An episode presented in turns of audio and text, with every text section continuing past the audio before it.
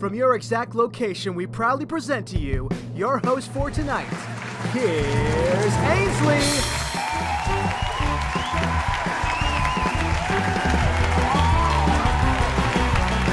And welcome to Price Tag Pod, where we attempt to put a price tag on your dignity. I'm your host, Ainsley Blakely May, and I'm joined by my guest for this evening.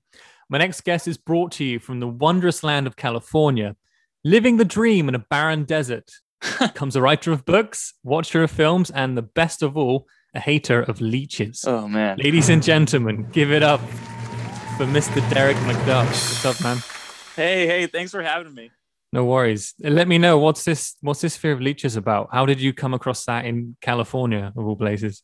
I mean, I, I don't think I've ever actually met one in real life or anything. I don't have like an Indiana Jones backstory where I was like running through a thing and some leeches got on me. I just they just creep me out. I don't know. Like whenever I see them in a movie, it just gives me like down, the shivers down my spine. Like I can't watch that one scene and Stand by Me if you know what I'm talking about. Like it just I can't do it. It's there's just whenever I see it in movies or like commercials or anything, it just gives me the heebie-jeebies, man.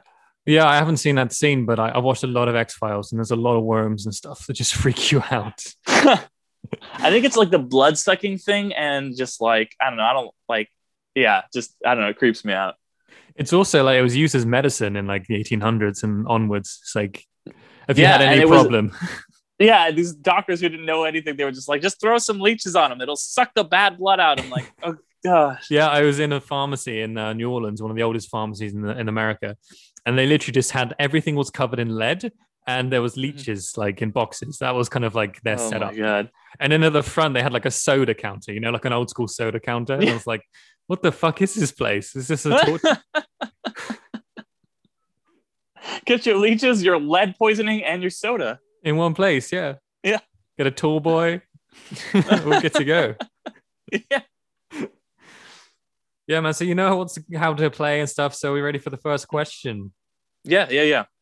So ten dollars, Derick. If you've done any research on me at all, you would know that I'm actually a mushroom nerd. and what is it you said you hated to eat exactly? I I hate mushrooms. I hate to eat mushrooms. That's totally understandable. They're very weird. Uh, So, as we're recording this, it's the 24th of May. It's not going to be released for a few months, but right now is the middle of morel mushroom season. Have you ever seen a morel in your life? Ever heard of a morel mushroom? I might have. So my my old roommate, like uh, the guy who was, I was best man at his wedding, he's growing some mushrooms, and it might might be growing morels. I don't know what would describe them. They're like, they grow in the base of elm trees. They're available for like a month, maybe. Like you get like yellow, you get brown, but like they're kind of honeycomb in shape and they're hollow all the way through. They're like really prized mushrooms, eaten a lot in like Pacific Northwest. And you can find a lot of them. Maybe not so much in California. Um, but they're like gourmet, like people go crazy about them every year. And like you will never, you won't find them very often in the wild because there's so many people looking for them, you know? Okay. It's this crazy thing. So, with that premise, 10 bucks, would you eat one mustard stuffed morel? Oh man, you you know what? I was like, okay, yeah, I can probably do this for ten bucks. And then you then you decided to throw mustard into it, and no, I can't. Uh, mustard is the one like mushroom. Like I'm not a picky eater at all. Like I'm pretty good with most things, but those are literally the only two things that I'm just like, no, thank you. And like if I have like some soup or something and a mushroom slips in, I'll be like, okay, you know, like that's not what I wanted, but I can live with it. But mustard, uh-uh. Like I'm gonna, I, I will like throw up if I have mustard around me. So I, two, ten dollars, no, no, thank you. Yeah, I was happy that morels are hollow in the middle because you can get a lot of weird stuff in there. Oh man, I can cut the mustard in half with cream cheese if that helps. oh no, mm, I don't think for ten dollars, no, About 15. fifteen, no. Could be like a baby sized morel. We'll definitely cut in half with cream cheese. So, okay, so because that's the thing, mu- mustard is such like an uh, overpowering flavor that you know, I you know I can kind of do honey mustard because I feel like honey is really good, and you you kind of take something that's really good and take something that's really terrible, and it just makes something that's kind of bad. Um, so fifteen bucks, a tiny one with cut with cream cheese. I'll do it. I'll take it. Yeah, I'll give you honey mustard as well. That's fine. Let's do 15 bucks. All right, I can do that for fifteen bucks. I like it when people kind of get cringy at the beginning. It sets the tone real nice. oh man, I'm like thinking, I'm like, okay, how much? How is like how how long would I have to work for? Okay, like I'm like thinking about like you know my shift, uh, like a shift at work, and how long would I take to make that? I'm like, all right, you know, that's like about a little, little less than an hour work, whatever it is. Uh, okay. What what sparked your hatred for mushrooms? I mean, what is it like the texture? Is it the fact it comes just out of the forest, or the gross it's a- looking? It, it's it's a texture thing. I really don't. They're slimy, you know, and just yeah, I don't like the consistency. You know, it's it's yeah, I, I don't like the taste really. I don't care, you know, like where it comes from. You know, like that's not even a thing for me. Um, but like it's the only thing that I can really compare them to. I think is if you've ever had escargot, which is also really slimy and gross and nasty and has a that same kind of weird like texture. Um, but yeah, I mean, I'm not opposed to like the idea of mushrooms, you know, like, you know, them growing there, the fact that they're a fungus, you know, that's, that's fine. That's cool, you know, but just, it's the taste, it's the taste and it's the texture. Yeah, I can respect that. I mean, there's loads of different varieties, but it's still it still has that kind of mushroominess about it. I don't know. I, I hear like there's some oyster ones and stuff that are not as bad. And I don't know, but yeah, just your classic mushrooms. Most mushrooms I've had, I've never enjoyed one. I'll just say that. It's like most people say they don't like red wine or white wine, and most some sommeliers are kind of like, "Oh, you just need to find the right one for you." Um, I could say that about mushrooms, but I don't honestly think it's true. I think some people are just innate are not tolerable to it, Yeah, yeah. And I just Well, have to I'm probably- respect, stand back. um, you said you enjoy writing. What specific things do you like to write? Um, so I mean, I'm kind of across the board. Uh, I do, I do a lot of fiction. Um, you know, some typically some sci-fi or some fantasy type stuff. Um, but you know, I'll also write some poetry sometimes. I work as a freelance writer, so I'll write about you know like movies and stuff like that, and you know just pop culture stuff, depending on you know what what I'm uh, who I'm writing for, or what I'm doing but yeah like if i'm just kind of like you know doing my own thing writing my own fiction i i do like that kind of like stuff that where i have like world building and just kind of you know cool ma- like magic systems very dorky stuff you know That's cool. Now, dweeby stuff is good for me. I like that too. But uh, right. how, how are you with like um you like to use colorful languages and like um a lot of larger words and I, find I like to try to decorate my like vocabulary with like fancier words. I'm trying to get much better at it, you know? You know, it really depends, honestly, because a lot of the stuff I write is from the first person. And so if I'm writing a character that is kind of, you know, more of an eloquent person, then I will kind of try to decorate that. But if I'm writing, you know, from the point of view of like a teenage kid or something like that, or something, uh, I might, you know, I probably have it, you know, be kind of more abrupt and kind of short and not too fanciful. It really just kind of depends and I don't know. I guess I don't I don't do a lot of just kind of like, you know, describing things. I'm I'm more of a I guess less of a Tolkien and more just kind of like akin to like somebody I look up to a lot is uh probably like um oh my gosh, why am I forgetting his name? Uh Breakfast of Champions. His name starts with a V. Um Kurt Vonnegut. Um I really like his writing style and I and I feel like a lot of times I will kind of, you know, uh be in that same category. I mean, not that I'm a Kurt Vonnegut or anything, um, or anywhere close, but I do really love his stuff and um, kind of just kind of be like, okay, this is how it is, and just kind of, um, you know, give kind of more to the point descriptions, I guess. Yeah, my the co-host of the show absolutely loves Kurt Vonnegut. I think you picked the wrong host today. like he he told me how much he loved him, and then he gave me um Slaughterhouse Five. Mhm. I'm on like page 45. And then he was talking about it with someone else on this podcast. And I heard the episode and he ruined the whole fucking book to me. So now, now is no fucking point. see, see, here's the thing: Slaughterhouse Five. I read it in high school, and it's actually my least favorite Vonnegut. Like, it's I don't dis- I don't like dislike it or anything. Like, I think it's still a pretty solid book, but he's written so much better stuff. Like, Breakfast of Champions has got to be you know one of my all time favorite books, and you know, so Slaughterhouse Five is an interesting book. It's got some cool time travel stuff in it, but yeah, he's got way better stuff. I think.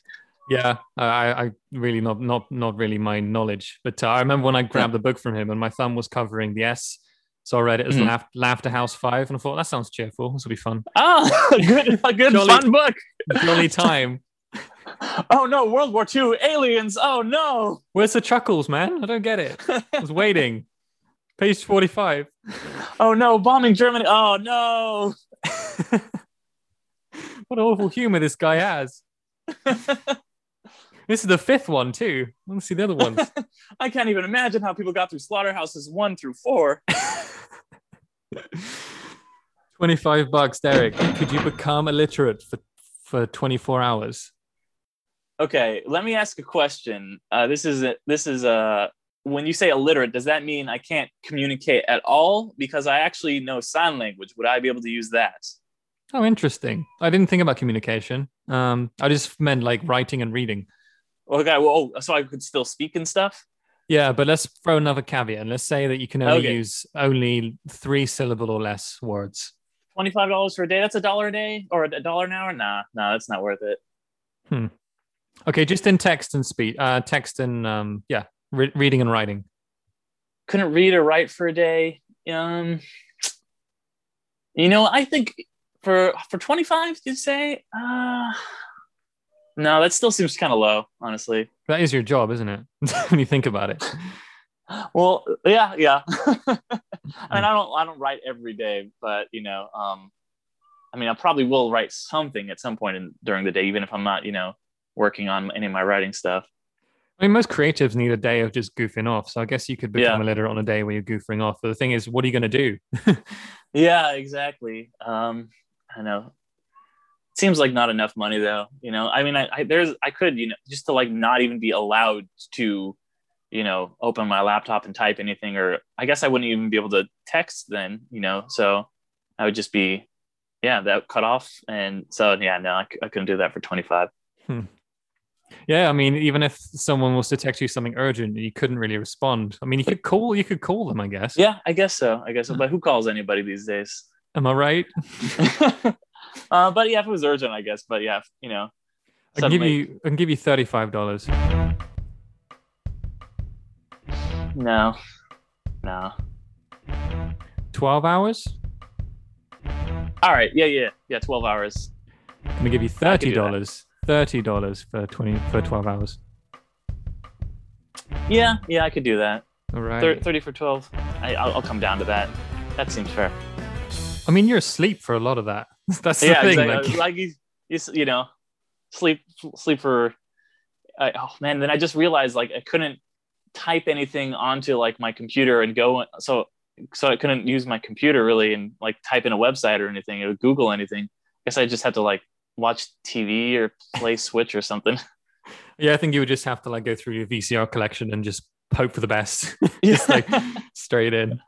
I can't read this disc. I really hope it's not Shrek 2 again. Put it in. Ah, yeah, yeah, yeah. unless you work on some color coded system the day before. We're like, okay, green, I have Yeah, this. Blue, I got that. It's a lot of prep for thirty dollars.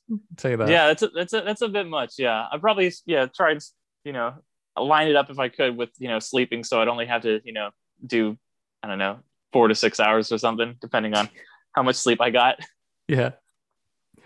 You said you liked movies, television series, and such and such. Do you have like a least favorite era? um of tv i think yeah i'm not a fan of like the early early stuff like I don't, did you watch wandavision I did not know. Okay, so the the premise of that show was kind of they go through uh, that there it's a sitcom, family sitcom kind of, and like the first however many episodes, each one is based on a different decade. So it's like the first episode is the 50s, and then the 60s and the 70s and 80s, and kind of goes up to like you know modern family and stuff like that. So like you know the 2010s or whatever. And I was just like the first episode where it's kind of like emulating the kind of like I Love Lucy, like Bewitched era. I'm just like, ah, this is so just like you know they do a really good job of it it's so cringy and bad and i just i really can't stand that like like kind of canned laughter just like oh well honey i guess we should have you know blah blah blah uh, straight to the moon ha you know like i, I can't Yeah. i can't Pow, do it, right in the kisser. oh man it's like ah spousal abuse hilarious oh good stuff the 50s you know like Yeah. no no thanks so as far as tv goes probably yeah that era um as far as movies go um probably i guess i would say maybe like the 30s i want to say because that's when the Hays act kind of came into effect and you know that and it was kind of just a lot of like there's definitely great movies from the 30s like no question but it was kind of the era where they had just like sound was becoming a thing.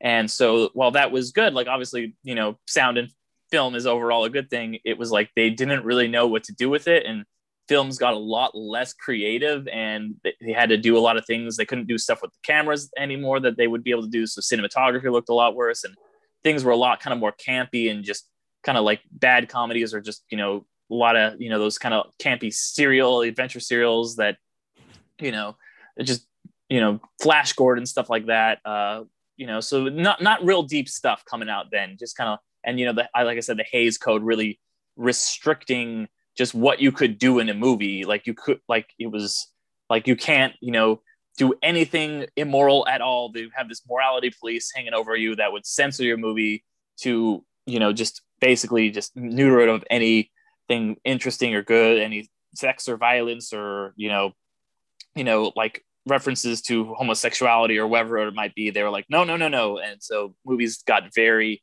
just very watered down in that period. And the Hays Code existed for a while, but I think filmmakers got a lot smarter working around it, um, going up to the 50s, and well, then eventually it dissolved in I want to say the 60s. So yeah, that's huh. I guess that'd be my answer. Yeah, that's interesting. I that's a much more broader length answer than I was expecting. That's cool. I expected a long response actually. I was like, yeah, give this guy like two minutes. I didn't I didn't think you'd go back that early. That's interesting. I didn't I even ex- yeah, I didn't expect to give that long an answer, but I just kept talking. So that's cool. No, it's great. Um, I don't have much knowledge about like early day film. I'm really into like Soviet animation from the 1920s, but okay, other, other than that, like my knowledge is like as earliest film I've seen is like Nosferatu from like 1911, which is mm-hmm. an amazing movie. Yeah, yeah, it stands up today, like really good. Um, yeah, one of what that director, another one of that director's films, his first American film, Sunrise, is actually one of my favorite movies. Okay, I have to check that one out too. Like other than yeah. that, I was listening to a podcast. Um, she's been on here too. She's called Natalie from Stoned and Social. She was watching um, an anti an anti marijuana propaganda film from the 1930s, which was like in every cinema ever. And then all of a sudden, Reefer Madness. Yes. Oh my god, yeah. And I need to see that. But what was your opinion of that? So I actually haven't seen like the whole thing of the original Reefer Madness, but I have seen the like remake and like remake, I guess in quotes, because it's basically a it's the exact movie, but it's like a musical parody of it because it's like, but they don't really change anything because the movie is already pretty much a self parody, and it's you know it's got Kristen Wiig in it. It's from like the mid aughts, like maybe like I want to say 2007. so um, I would say honestly, if you you maybe watch that version because it's it's the same movie, but it's funny and it's got sorry Kristen Bell um, in it, and so and it does a really good job of it. It's musical, it's really fun, and just kind of just ridiculous and campy. And I watched it in college with a bunch of stoners, so it was a really good time. That's fun. Yeah, fifty bucks. Uh, this might be tough for you. Um, right. For the next week, you're only exposed to, uh, I guess, let's say, what did you say, like 50s, 60s uh, sitcoms? Mm-hmm. You're only exposed to watch those for the week on VHS or Betamax. Oh man, fifty bucks, and that's that's all I can watch. I can't watch any movies or anything. I just only can watch those shows. That that's your entertainment for the week. no, I couldn't do it. Not no, I couldn't do it. I can allow you like news sections, you know, like Trevor Noah's mm-hmm. Daily Show on YouTube. He has like eight minute clips of like what's going on that week. I can allow you a few of those, like once a day. Not not for fifty bucks for a whole week though. That's hmm. I, I couldn't do that. Five days. That's ten bucks a day. No, no. It's it's it's just like as if you had gone with the, the movies, like you'd said like the 30s movies, I would be like, okay, there's some there's some solid stuff in there, but I couldn't like I would guess I would just watch Leave It to Beaver or something, and even that I'm not a huge fan of. So like I couldn't I couldn't do it. No, not not for five days, not for fifty bucks. What about like old episodes of like The Daily Show or like was it no who was before Letterman? It's like a oh. long list of people. Um, Ed Sullivan, wasn't it? Oh, uh, the Tonight Show. Yeah. Uh, so yeah, there was before Letterman was um yeah, Ed Sullivan, he was there for like 30 years. So I don't even, Um, there was like a bunch of people before him that were around for like five or six years, but you know, I I can't I can't remember remember. Um, but yeah, I can throw I can throw in some um, Ed Sullivan clips, early early Ed Sullivan clips. Okay, you know, I could I could go for that then. And I don't really know Ed Sullivan that well, but I do know a lot of people that he inspired, um, like Letterman and Conan. Like I grew up on Conan, um, and I still watch him to this day. So I think that um, I could, if you threw in threw in some Ed Sullivan, yeah, I could do it. Could you do it for forty five dollars? oh man. Yeah, yeah, that's only a five buck difference, I guess. Forty two dollars. Oh man, it just it's chipping away here. Uh, yeah. Forty-one dollars. I'm gonna have to draw the line somewhere, so I'll cut it off at 41. I gotta, Right. I gotta cut it off somewhere. Ed Sullivan I can't saves the keep going day. down. Ed Sullivan, he really does. I think honestly, it would be a lot of just me watching Ed Sullivan, and there's 30 years of his stuff, so I, I think that I wouldn't get tired of it or anything. My only knowledge of Ed Sullivan was like they did an impression on The Simpsons, like in the early 2000s. It was like really big shoe, and that was it. That's all I know. oh man, yeah. There's there's so much stuff that like culturally, I'm like I don't even know what this is, but yeah, it's got The Simpsons. yeah, that helps me with everything. I mean, I was born in '94, and I was obsessed with The Simpsons growing up, and Mhm. I, I go back through my head now and think of the references they made, and I'm like, oh, okay, now I understand who that was. Yeah, that was Bill Yeah. Clinton. He's that guy. That's who he is. No, it's funny because you mentioned you were born in 94. I was actually born in 89. So, like, I was just born right around the time The Simpsons first started airing. So, you know, it's always just like, okay, Simpsons season 32, you know, it's about to start. So, I'm going to turn 32 in a couple months. So, I'm, you know, it's, and it, it's always like, I don't know if you heard, uh, heard Mark Twain and the whole thing with Halley's Comet about how he's like, when he was born, it was like a Halley's Comet. And then he was like, if I don't die when there's a Halley's Comet, I'll be really disappointed. And that's how I kind of feel like about The Simpsons. So I'm like, if they ever cancel The Simpsons, I'm really, I'm going to be really worried. Yeah, wow. They're going to cancel you if that's the case. I mean, they there's been loads of attempts of canceling all sorts of different shows, and I think The Simpsons is never going to. I mean, they they remain they remain edgy on a certain way and a certain level, and I think it's just going to continue. Yeah, The Simpsons is eternal, you know. So like they've literally been here for my whole life, and I I don't see that changing anytime soon. So Yeah. Um, so I did a little bit of research into Orange County because, as you said, Mhm. where you're from, and I couldn't believe the amount of music like talent from Orange County. yeah, Have you looked Yeah. into that? Like, do, can you name any bands you can think of? uh, I'm trying to think of like some. Uh, yeah, I don't know off the top of my head. I can't think of anything. I got a list here, of course. All right. prepared. did you ever listen to Avenged Sevenfold? Yeah. Yeah. I love those Okay. guys. I haven't heard them in Yeah. years, but yeah. I, I loved like um back especially back in like high school i was just like all about that and i'd turn on mtv in the morning and they'd have that one weird bat country music video and i was like this is the fucking shit oh can i cuss Yeah. on here Yeah, go for it. Too, too late. hey, yeah can I say fuck? Well, you just did.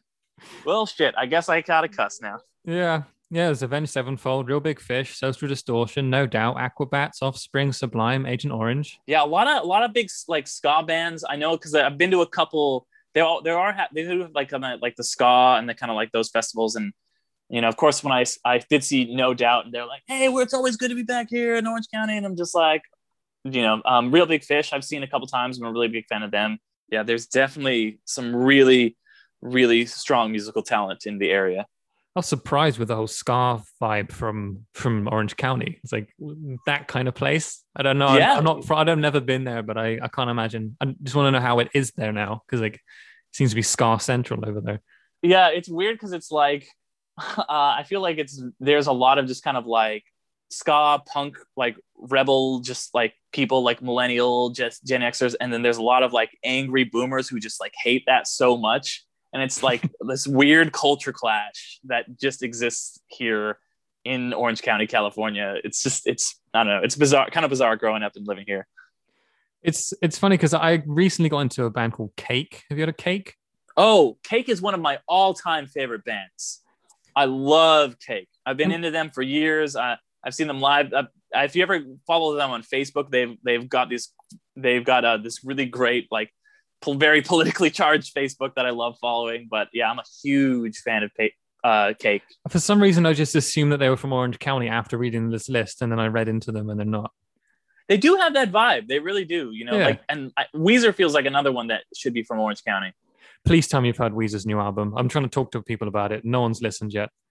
I haven't got a chance. I've heard really mixed things. I haven't got around to listening to it yet. I hear that like some, some people have said it's like amazing, and some people have said it's just like utter garbage. So I'm curious, like, what your opinion is. I, I think it's fantastic. They've done an incredible job. It's so, it's such a different sound to what I expect from Weezer. And I mean, like the Mhm. the dude was it Rivers Cuomo's like he's 50 Mhm. now.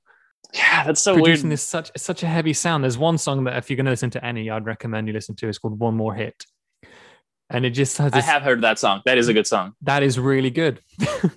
Yeah, yeah. I I just didn't expect Weezer to come out with this like in the middle after the second second chorus. It just goes in this beefy like breakdown, like, thrashy thing. It's like what the hell, Weezer? yeah, I love bands that are always just kind of innovating and like never really, you know, staying the same. And you think you know them, and they're like, all right, well, how about this other thing now? A hundred bucks. The next two months, you're only exposed to music from Orange County. Yeah, yeah. That's I mean, that's a that's a solid lineup. You know, I could definitely, you know, I, I would miss listening to a lot of stuff, you know. Uh, but we there is if it was another county, if you said, you know, like some county in Missouri or something, I would say no. But like but yeah, Orange County's got a really solid music scene. So that's that's fine. Only music from Calabasas, just like Kanye West. yeah, that that not so much. no. Okay, I'm going to drop you down into seventy-five dollars. You think you could do that? Uh, for a full week, seventy-five bucks. Yeah, yeah. I mean, I mean, I even I just said like two months actually. no, no, two months. No, no, I couldn't. I couldn't do that. One month for eighty dollars. No, no, Two weeks, eighty dollars. no. Man, I've cut it back real far. Um, ninety dollars. Two weeks. No. Ten days. Ten days for ninety dollars? Yeah, Yeah, yeah, yeah. Sure. it's not bad, is it? There we go. Yeah, no doubt's got a deep catalog, They do. and that they really do. Gwen, Gwen, and then Gwen Stefani counts for that too. You know, I could just listen to her solo stuff. She's got some really good solo stuff. Yeah. I haven't heard of any Avenged Sevenfold since the Rev died in when was that? 2007? 2000. I don't know. I'm talking out of terms now. I don't remember when he died. Good guy. Yeah. You also said that you loved Mexican food. How did that happen? I mean, I Southern California, you know, Orange County, that's you know, uh, there's Mexican food everywhere, you know. Um, obviously we have like a really large uh, population of people from Mexico or, you know, first generation people. And so, you know, there's uh, you know, like right outside of my I could walk out my door right now. There's a food truck down there with like authentic, delicious Mexican food. And it's also it's I don't think I don't know if it's exactly the same kind of food you would get in Mexico because it's kind of like you know Cali Mexican, but it's just like I don't know if you like uh, you I don't think you guys have California burritos in Sweden, um, or if that's a thing you've ever heard of. No, man, we Um, don't. Uh, yeah, but like it's um it's like a basically a burrito with guac and a bunch of, and like carne asada in it and French fries, and it's incredible. Like Oh my god. uh, like my friend who I went to high school with, and I was in his um, wedding party a couple of years ago, and I drove out to you know uh, it was where was it, It was um, uh, Minnes- uh, Minnesota, Yeah. um, and I was like, dude, how do you do it without the Mexican food around? He's like, I, I just miss it, and you know one of his friends was like, oh, we've got burritos and stuff here. I'm like, it's not the same, and like even Tex-Mex is is pretty good, but like honestly, you know, obviously like Mexico has great Mexican food, but like other than that, California, Southern California is really the only spot to go to get Mexican food this this incredible and this delicious. It's just it's just so good. Tex-Mex is like a spice in Sweden here. Like it's in comes in these massive jars and stuff. So like Really okay. yeah, that's the more renowned Mexican food, which is really strange when you think about it. It's it's fine. Like Tex, because you know I've been to Austin and stuff like that, and they have good Mexican food there, but it's it's you know just not the same as the Mexican food out here. Do you get? I mean, how's Texas with like growing avocados? Because I know like California is avocado country. It's like Yeah, I mean, I don't, I didn't really have, I was only there for about a week, so I didn't really get any avocados. I was there out there for a music festival, ACL, Um, but I so but I mean the avocados here are incredible. Um, but yeah, I don't really know how avocados are over there in uh, Texas. I didn't mean to speak to a Californian about avocados. It just naturally happens. It's an organic segue that I tried really hard not to get onto. No, it's okay. I mean, we you know we eat it on our toast. That's how it goes. Yeah, I know, I know. 250 bucks for the next month. You can only season your food with salt and pepper. For two fifty, um, yeah, I could do that. I could do that. You know, there's, I mean, so okay. Let me hold on one second. Let me think. So that means if like if I go to like if I go down the street here and I get like the Mexican food and I could still get it as prepared or um like I just can't put any like hot sauce or anything on it. You can't put all sauce on it. I could, you know what, I I think that there's it's it's still good enough that I would be able to do that, you know. Um because I yeah, I could still there's enough stuff if I'm not cooking for myself, which I don't do a ton anyway, um, then I could still, you know, find enough good stuff out there that is like, you know, there's enough good food around here that I could do that. You could just chow down on the grilled corn they have in the Mexican places. Oh man, elote, so fucking good. Yeah, I mean that question is much easier to answer in uh, like a colder country like Sweden because I mean during the winter months it's like just stews. I mean you just have salt, pepper, a little bit of well not mustard in your case, but other things.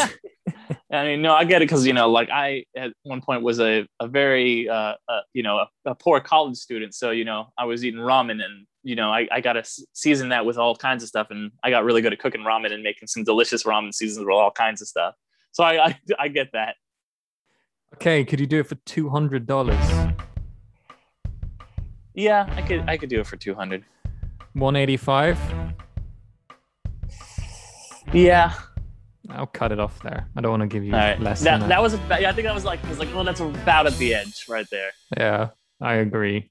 I love Mexican food too. I've been to Tulum and uh, I, I spent like a couple weeks in Mexico. It was amazing. There's a place called Burritos Amor in um, Cancun, and it's one of the best burritos I've ever had in my life. They do something with the sauce there, which you just can't replicate anywhere else. Okay, all right, that's interesting. I mean, if you're ever out here, definitely definitely try some burritos, but don't don't get it from like you know uh, just like wherever you got to get it from, you know, somewhere where it's like a food cart or like you got to go somewhere where you're the only person who speaks like fluent English or something like that. Like, cause it is just like amazing. Like I, it's mind blowing the burritos that you will get out here, but you got to go to like a legit authentic place that is going to make it like with some heart and like the real way and not just kind of, you know, Taco Bell, obviously, or something like that, you know?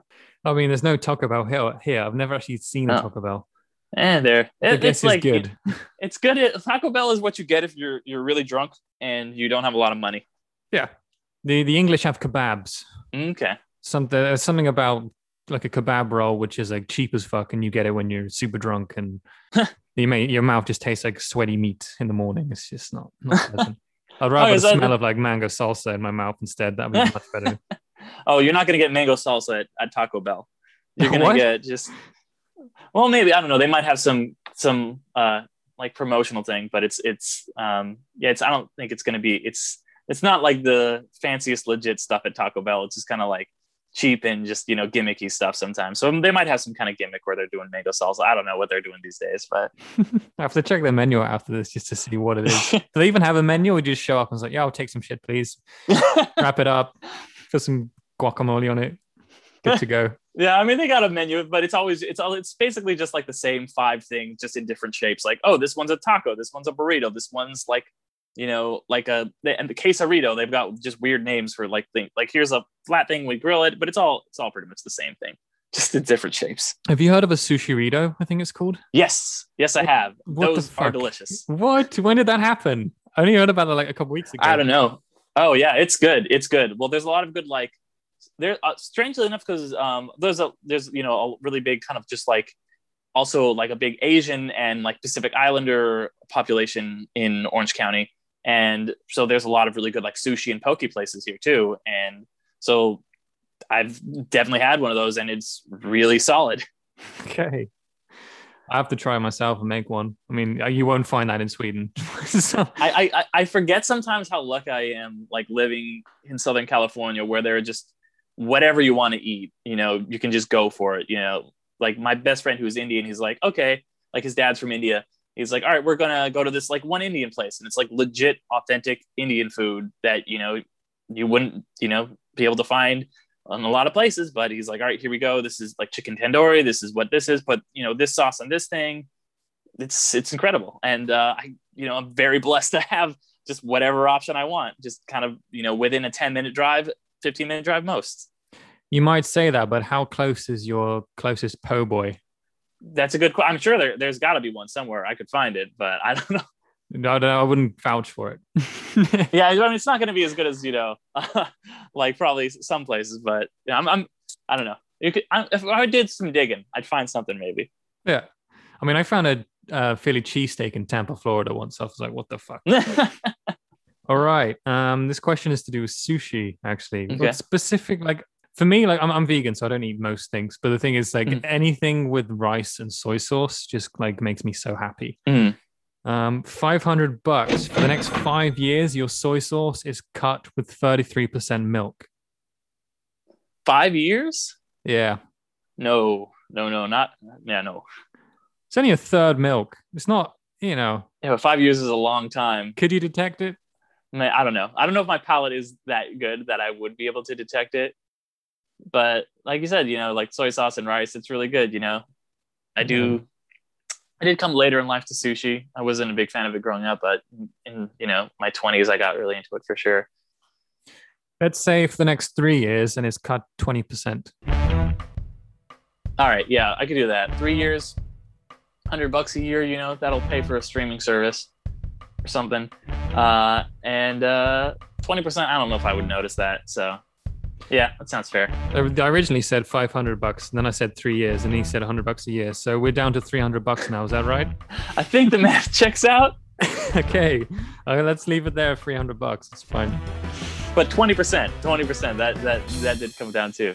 Yeah, I don't think I don't think I'd noticed that really. I mean, you'd see it in the color, wouldn't you? I think. Yeah, but I think twenty percent. Like if it's forty three percent, that's getting close to half of the whole thing being milk, and I think you know that might affect it. But if it's just you know a quarter of the or a fifth of it, whatever, then yeah, yeah, I think that's that's a lot less. Uh, it's gonna take the the taste out a lot less. So I can think I could do that. It's interesting for me on my end because like you you tend I assume you eat sushi out, so you'd have to like request it. You know, hey, can you cut it with a bit of milk just on the side? Do they even have milk in sushi places? I've never seen it.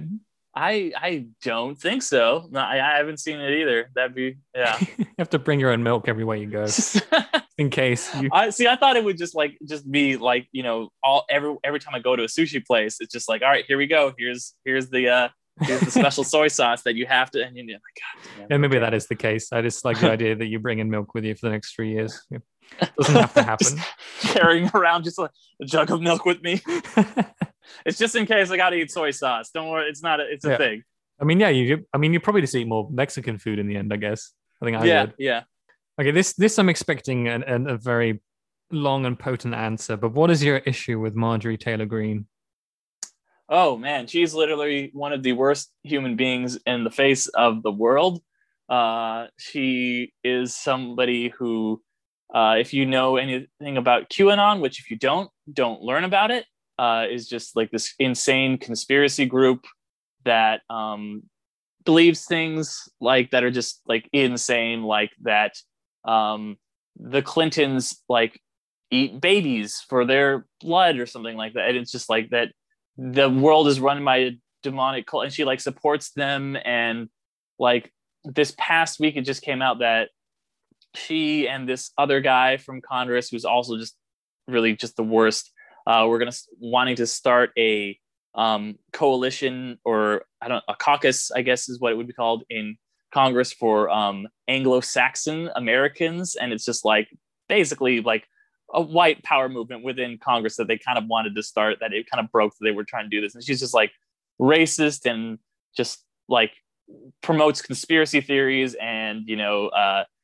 promoted the whole thing about, you know, the, the lies about the election and saying that the election was rigged and all this awful stuff. And she's just like a despicable, just awful human. Cause I was to originally, when you asked me, like, name a person who's like the worst, I was like thinking Trump originally um but i'm like okay like that's kind of like i feel like that's an answer a lot of people have given And I was like, I'll give something else. And she's kind of like a Trump person to the next extreme. Like she, all the crazy conspiracies and stuff that Trump kind of just like hints at, she like fully like supports and just it's she's just awful.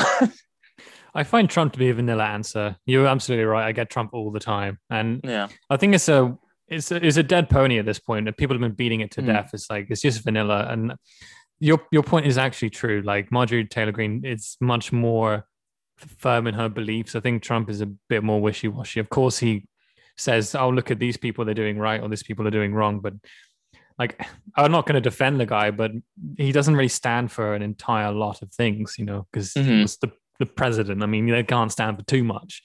yeah. You know, they have to kind of give leeway on both sides. Mm-hmm, mm-hmm. Um, do you drive places? Do you have a car? Yeah, yeah. I mean, yeah, pretty much in Southern California, everybody drives. How many more years do you think you have left on that car? It's been making. It was actually just like I think I need to take the mechanic soon because I it makes a it makes some weird noises when I downshift. It's not bad or anything, but I'm like, oh, maybe we should go soon. Uh, so it's 2010. Um, I don't know. I'd say five years maybe because it's a it's a it's a Nissan, so it's pretty reliable. So I'd say maybe like five years. Okay. Yeah. I'm, okay. I'm going to say with the premise that it's like three years, just so that maybe you might accept Okay. this question. I'm not trying to like beat your car up here. I'm just trying to say like for this premise, a thousand bucks. Uh, your car radio setup is stuck on Marjorie Taylor Greene's autobiography on repeat. No, no, no, no. Everywhere you drive, it's kind of like Anglo Saxons should rule the world. oh my god. No, I couldn't. A thou- no, no, no, no. Hmm. For, for the rest, you said for the next like until for the rest of my car's life, so three years. Yeah, your car's radio stuck on that. Yeah. And I can't like I was so I would you know obviously I'm assuming for the point of this I can't like you know turn uh you know well could I just like turn it off and like listen to podcasts on my phone just in my car is that allowed? No, this is it. This- Okay. I mean, you can turn it down, but then you're just driving in silence, which it's never that fun, is it? Yeah, no, no, I yeah, uh, no, definitely not then. How about for the next year? No, For some reason, you don't go to the mechanic for a year, even though this is clearly an issue. Would it be better if someone else read her autobi- autobiography? it depends on who I guess.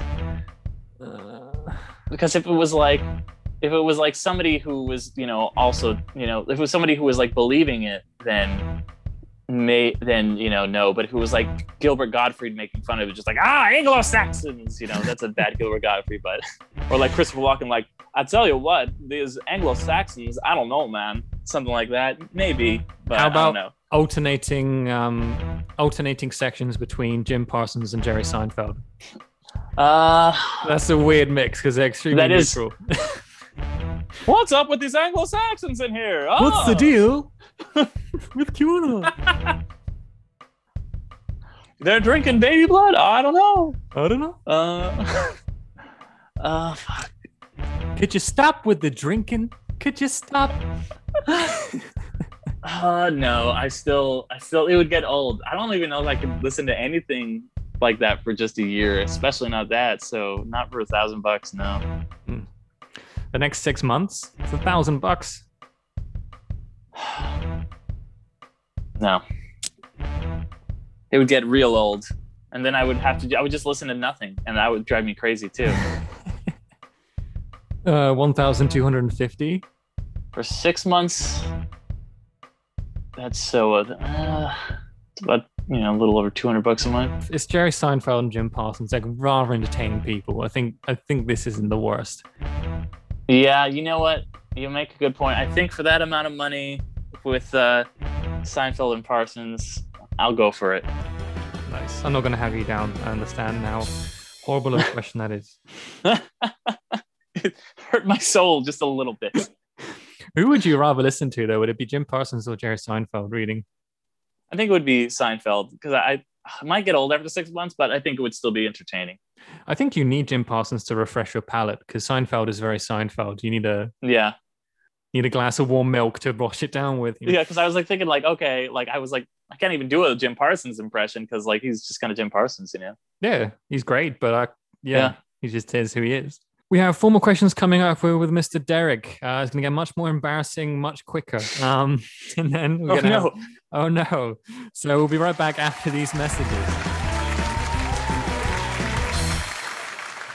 Hey everybody, we are the Undercast Company. We're a group of friends that love movies and I've decided to start a podcast called Underrated. My name is Derick McDuff, Hey everybody, is Ariel Ortiz. Hey everybody, it's Alan Torres. and we like to talk about movies that we think deserve more love, films that are either underrated, unappreciated, or ones that have just kind of flown under the radar, movies that have crashed at the box office or have just gotten a bad rep from critics, um, whatever it might be.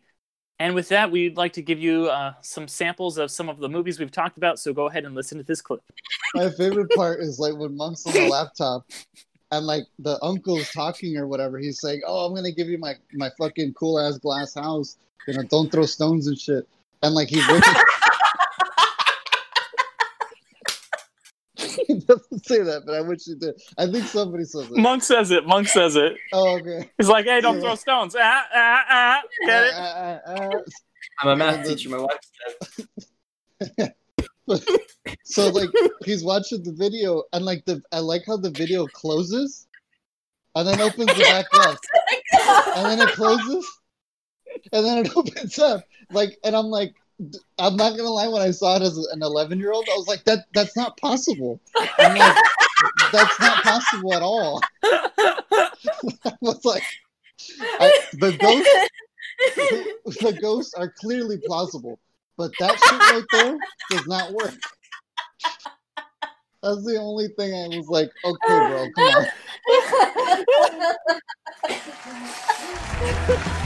on And we're back. Derick, have you been enjoying yourself so far?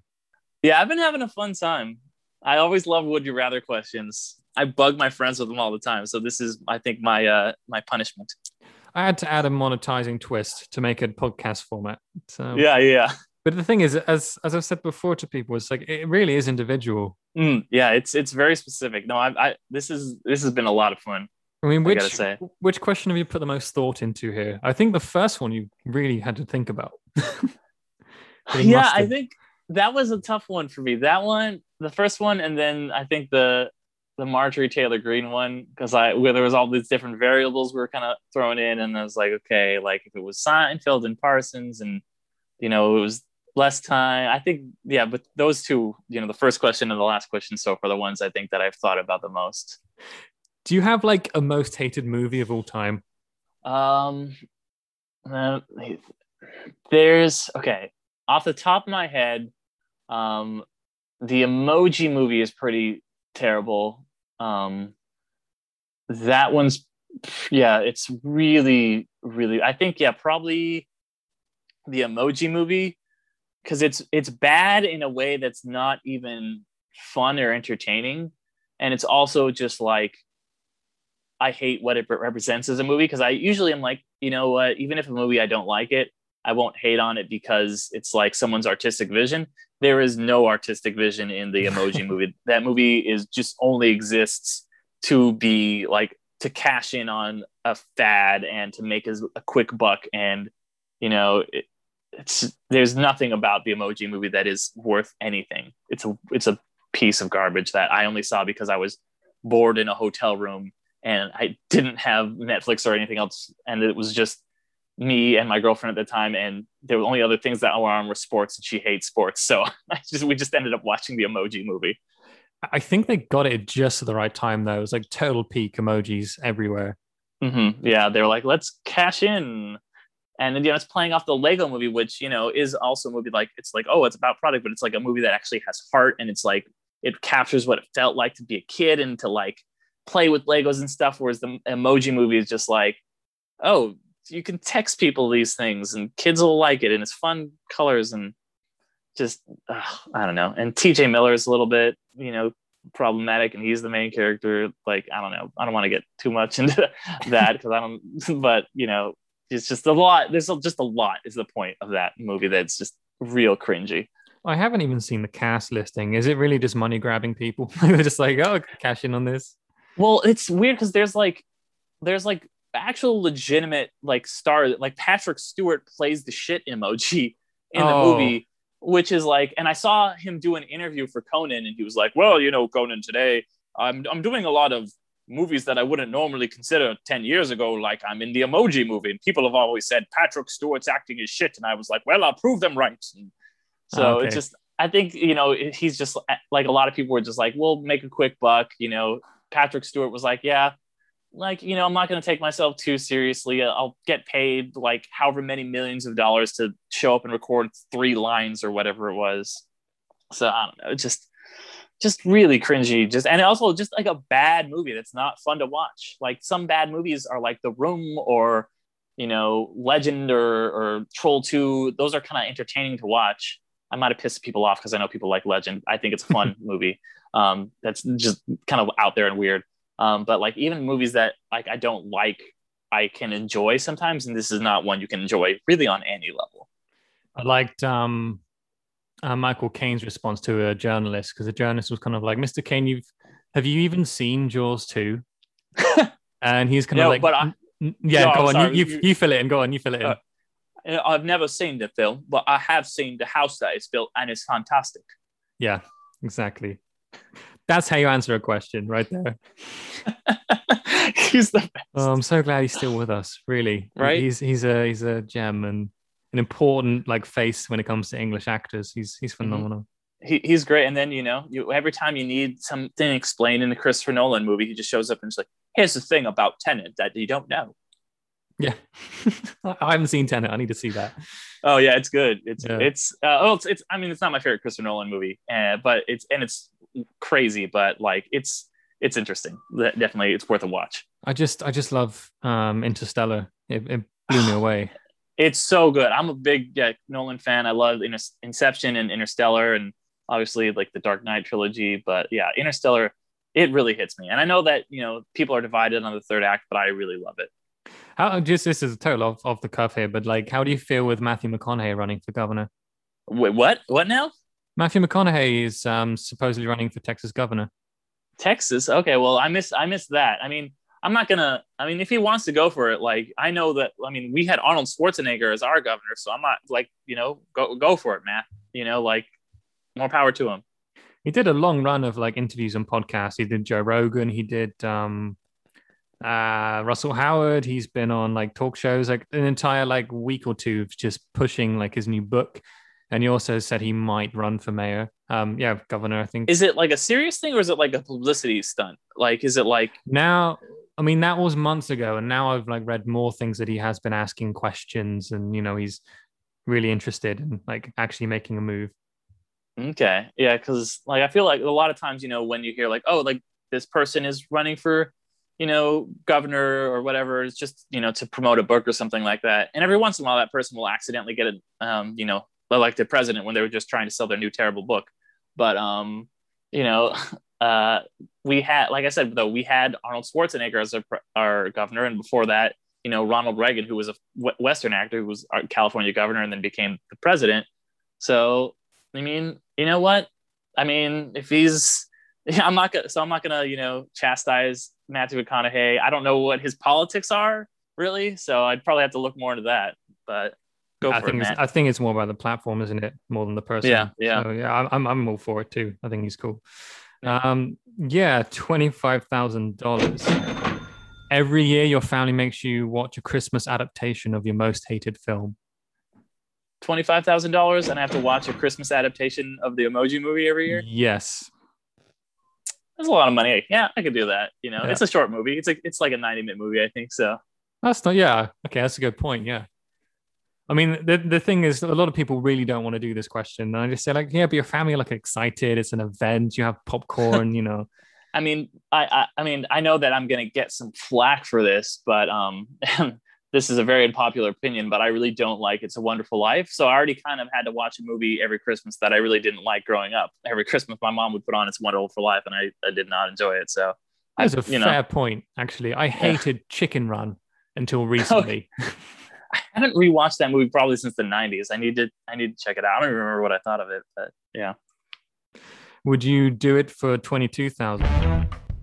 yeah, 20 and a half? yeah, yeah. I would. Okay, let's do that.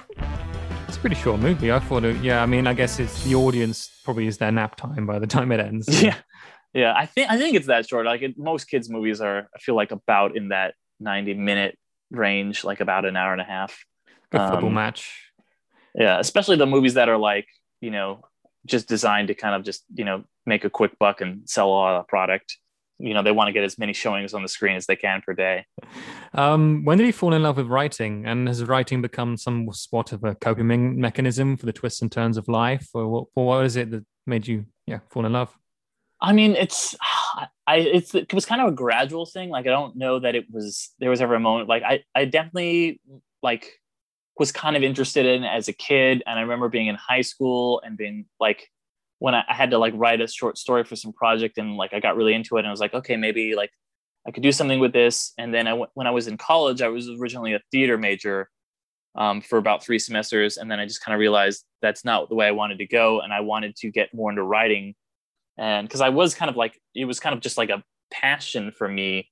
And then I was like, it was kind of just something fun I did every once in a while, and just kind of slowly over the years, it just became more and more like this is, you know, really, really just something I love, and just kind of became one of the things that I always want to do, whether it's just for me or for, you know, uh, for work or you know for whatever. Um, but it and you know, so the second part of your question, it is something that is helped me immensely in you know times of just you know you know hardship or whatever. Like it it feels so good to just when you're feeling these raw emotions just you know put it on the page and just kind of like express it have this kind of way to express it you know? And you know i think it's there it's you know there's the reason when you know like it's there such a cliche that like when teenagers get bro- broken up with or whatever, they write a bunch of shitty breakup poetry, you know, and you know, like a lot of poetry that I've written has been after you know, like breakups and stuff like that, or you know, not even necessarily poetry or breakups, but just like all, just like whenever I'm going through something, you know, in your life that is really hard, you just put it into words, and I don't know, like, like it's the you know, to go back to the kind of like the breakup thing, uh, that movie Ruby Sparks um like there's a kind of like the main character is a writer and after he goes through a breakup like his um his brother is just like oh well i'm spoiling the end of ruby sparks a little bit. I'll try not to spoil too much but he says something like oh you know just like write it down and it doesn't matter if like people believe it or whatever like it'll it'll help you and it'll help other people. So it is just very therapeutic and helpful to just kind of like that's why i think you know a lot of people journal and stuff like that. So um, when you know they go through you know things in their life. So I think, yeah, like hundred percent, it is, and I I think also going through pain and hardships has made me a better writer, and it has made me more empathetic, and it has made me just able to tap into these emotions that are just really deep and real and kind of like give my writing more weight than it would otherwise. I feel that uh, most creative outlets is required for like emotional stability. Yeah, yeah. You know, it's like pl- playing playing guitar or like doing a podcast or, or, such and things. It's like it really does help. It's a, it's like a, some sort of Zen thing that that really helps. Yeah, absolutely. This next question is quite a bit of a run up, so bear with okay. me with this one. Yeah, fifty thousand dollars. Over the next two years, you write and release your own life memoirs, The Tales of Derick McDuff. Within weeks, it becomes a major success, but only in the same way that The Room is a success. It's really poorly executed and put together. However, Reel Big Fish love the book so much they release a four track EP called The Tales of Derick McDuck, which uses your stories for inspiration, but, release, but replaces you with a duck. After this is released, you're now known as Derick McDuck. How much money did you say? Fifty thousand. There's a lot of te- a lot of like turns there. You have to digest that. It's a lot. Yeah, exactly. It's a lot to mull over. It's a lot to mull over.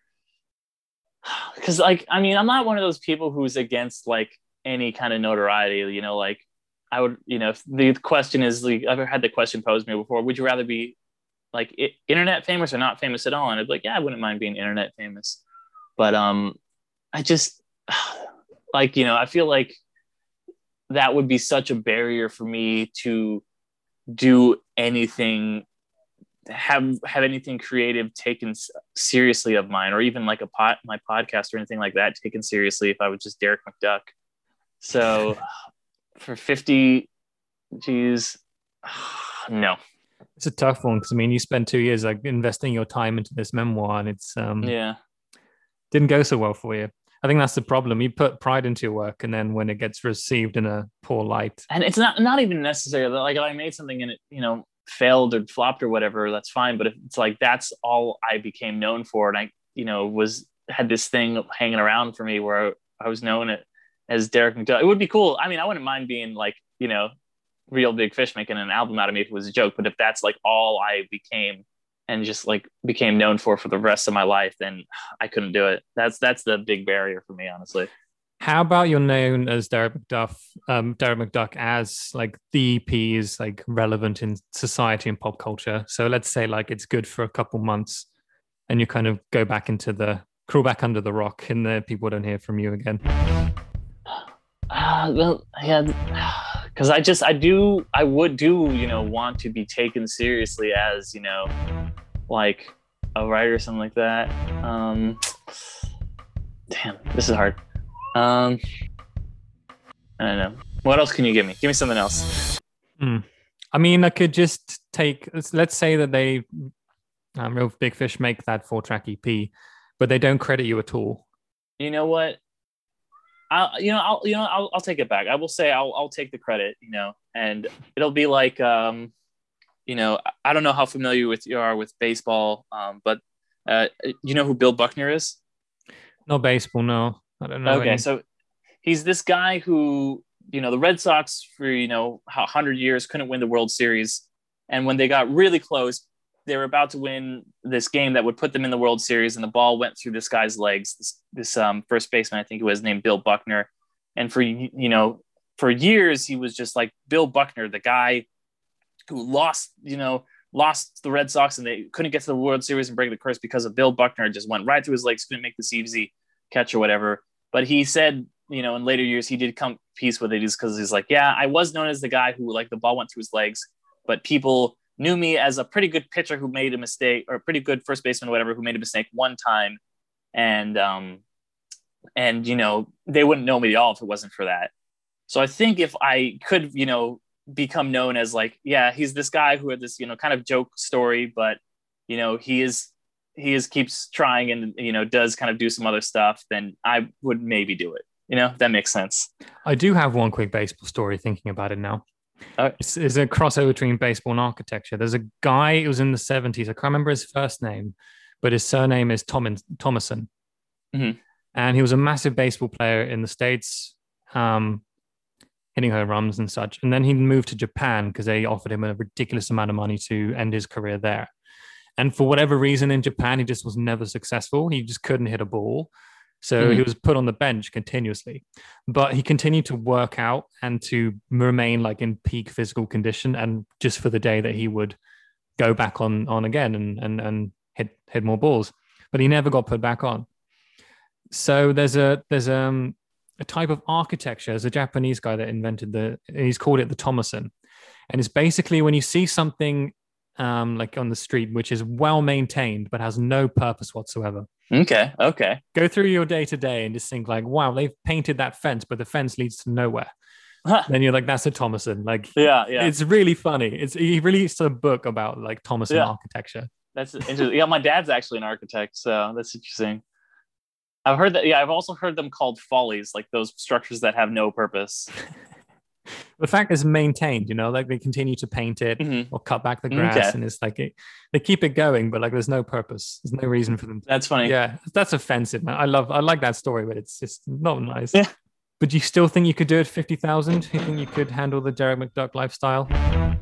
Yeah, I'll say yeah for fifty, for fifty thousand. I'll say yeah. I won't ask you to go down because I feel you put a lot of thought into this. Yeah, I think that's that's about like that's a good number for me. Fifty. I don't. Yeah. What I tend to do with this is I, I try to n- avoid already having one question prepared just so I could like throw an oddball between both me and you. Um, and for some reason, I left it to this question. Um, hundred thousand dollars. Could you run on a mar- Could you run a marathon barefooted on a Lego track? Oh my god, a marathon. That is oh no. Oh man, that is tough. About a half marathon. God, that would be really painful. 100 grand though? Yeah. T- I tell you what, for eighty-five thousand, you can have like every so many yards you have just concrete. So you have a tiny, like maybe for like two paces, you have a little break between the Lego parts. Yeah, I'll I'll make that deal. That sounds yeah. but I mean, Eighty-five. yeah, 85 I could do that. I had one contestant who like he, he kept like pushing me up and up on price. And then during this Mhm. question, when I asked him, he goes, Yeah, I'd run it. I'd get like I'd charge you a quarter of a million and then like I'll donate it to charity because I'm such a nice guy. And I was like, Don't you dare flip the script to make you sound like a nice person. It's like you've just been taking my money this whole time. you know, I would use that for like a down payment on a house or something for sure. Yeah. Uh, so we're up to the last question here, Derick. All right, all right. So up in up until now, you may have noticed I've been segueing into these questions, um, but I actually want to have a true reaction before I segue here. So, quarter of a million, you're buried alive for 12 hours in a morph suit, but the coffin has 10 leeches in it. Oh God. Uh no. You're in a morph suit; they can't get you. Uh, so what is a morph suit? It's like um, uh, there was like a real big thing in the early 2000s. Like it's a suit which is just rubber, So like like okay, thin latex, kind of.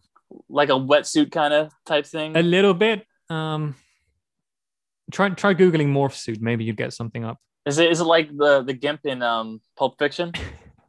That's kind of a bit. That's a bit like heavier. Okay. Gimp suit. That'll be better. Um, no, it's thinner. It's more breathable fabric. Okay. Um, some people would just dress up and wear it around all the time. It's like okay. I must have missed that. How many leeches? ten. 12 hours. Ah, quarter of a million dollars. No, no. Does ten leeches really affect you that much? How about eight? Does the number matter? I mean, I don't know. I guess 10 is not a lot, but It is if you've never seen one, isn't it? yeah. And if it's, I've been afraid of them my whole life. Uh, uh, all right. Can I haggle a little? Yeah. All right. I could do it.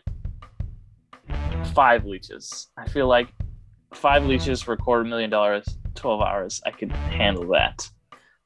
I can give you five leeches, 10 hours, and we'll call it uh, 200,000.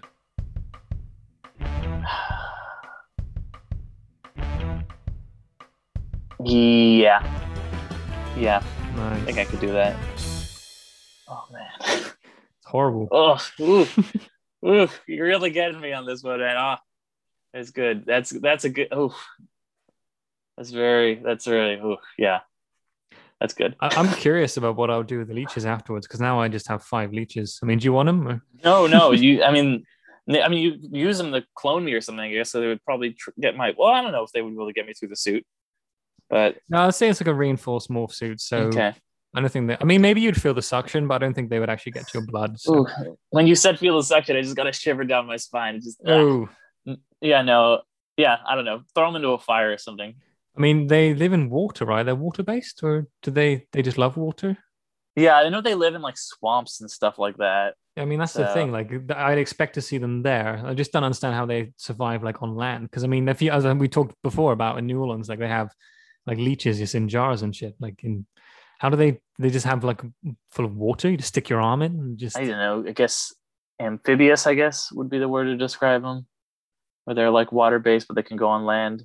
I don't think it's something we should really be worrying about. Yeah, I don't. I try not to think about leeches. yeah, I, I get it. I get it. That was the last question. Um, so what I Alright. do now is I take a little while to tally this up, like price wise. So if you just want to speak to the audience, tell them who you are, what you're doing here, and like your podcast and where they find you and Twitter and all those things.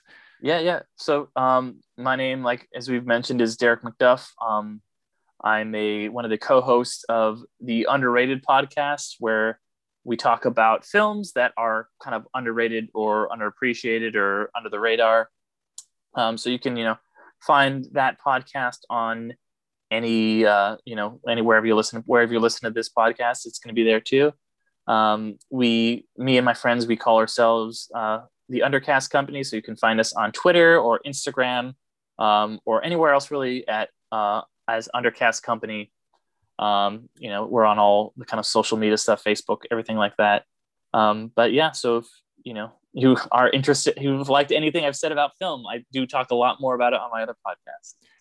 Did you have you ever done an episode on Kung Fury? Have you ever seen Kung Fury? No, I haven't. I've heard really good things about that movie. Um, I've I've never seen it though. That's like that. It's like a thirty minute thing with like the T Rex and stuff, right? Yeah, it's incredible. Okay, I need to watch that. I just never gotten around to it. I think I probably need to be a little bit drunk to watch it. Like I think that'd be a really good time. Oh yeah, yeah. You can have like do like a screening party or something of it because Yeah. it's just it, there's no fat on it. You know, they've cooked Mhm. it down perfectly. It, it's it's incredible. Yeah, because I Mhm. meant to have like a screening party, but I think with COVID and everything, I never really got the chance to, you know. But maybe coming out of it now a little bit, might get a chance. And everybody's vac, all my friends are vaccinated, might get a chance to.